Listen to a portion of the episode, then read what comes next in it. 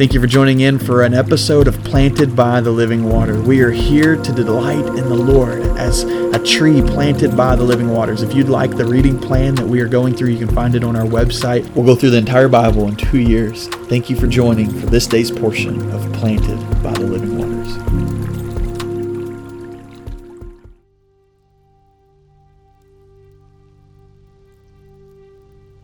Welcome to episode 158 of Planted by the Living Waters. Today we're in Psalm 48. So episode 158 in Psalm 48. And we are talking about Zion exalted, Zion lifted high.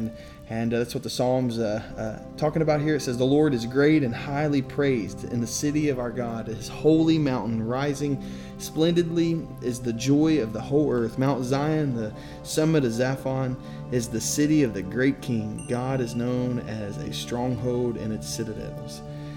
He's going to go on a little bit later and say, "God, within your temple we contemplate your faithful love. Like your name, God, so your praises reaches to the ends of the earth. Your right hand is filled with justice. Mount Zion is glad, and Judah's villages rejoice because of your judgments." And he's going to go on and talk about this praise of Zion, this lifting up of Zion. And the reason Zion is important is because it's where God rests.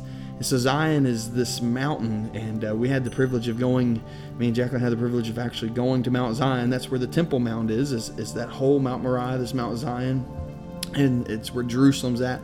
And it's beautiful because you're actually going up into God's presence, and that's the picture, and you'll see that in a lot of the holy sites as you go up to them, because the further up you go, the closer to the presence of God you go. And so imagine the psalmist thinking here as he's writing, he's exalting this place because it's the place that God rests. He's saying that, "Great are you, Lord, for this is your mountain, rising splendidly, the joy of the whole earth." As you stand on this mountain, you can imagine seeing the whole earth and praises. It says your name reaches the ends of the earth, and so does your praise reaches the ends of the earth, as you are worthy. And so this picture of God's praises and his this worship happening in this place.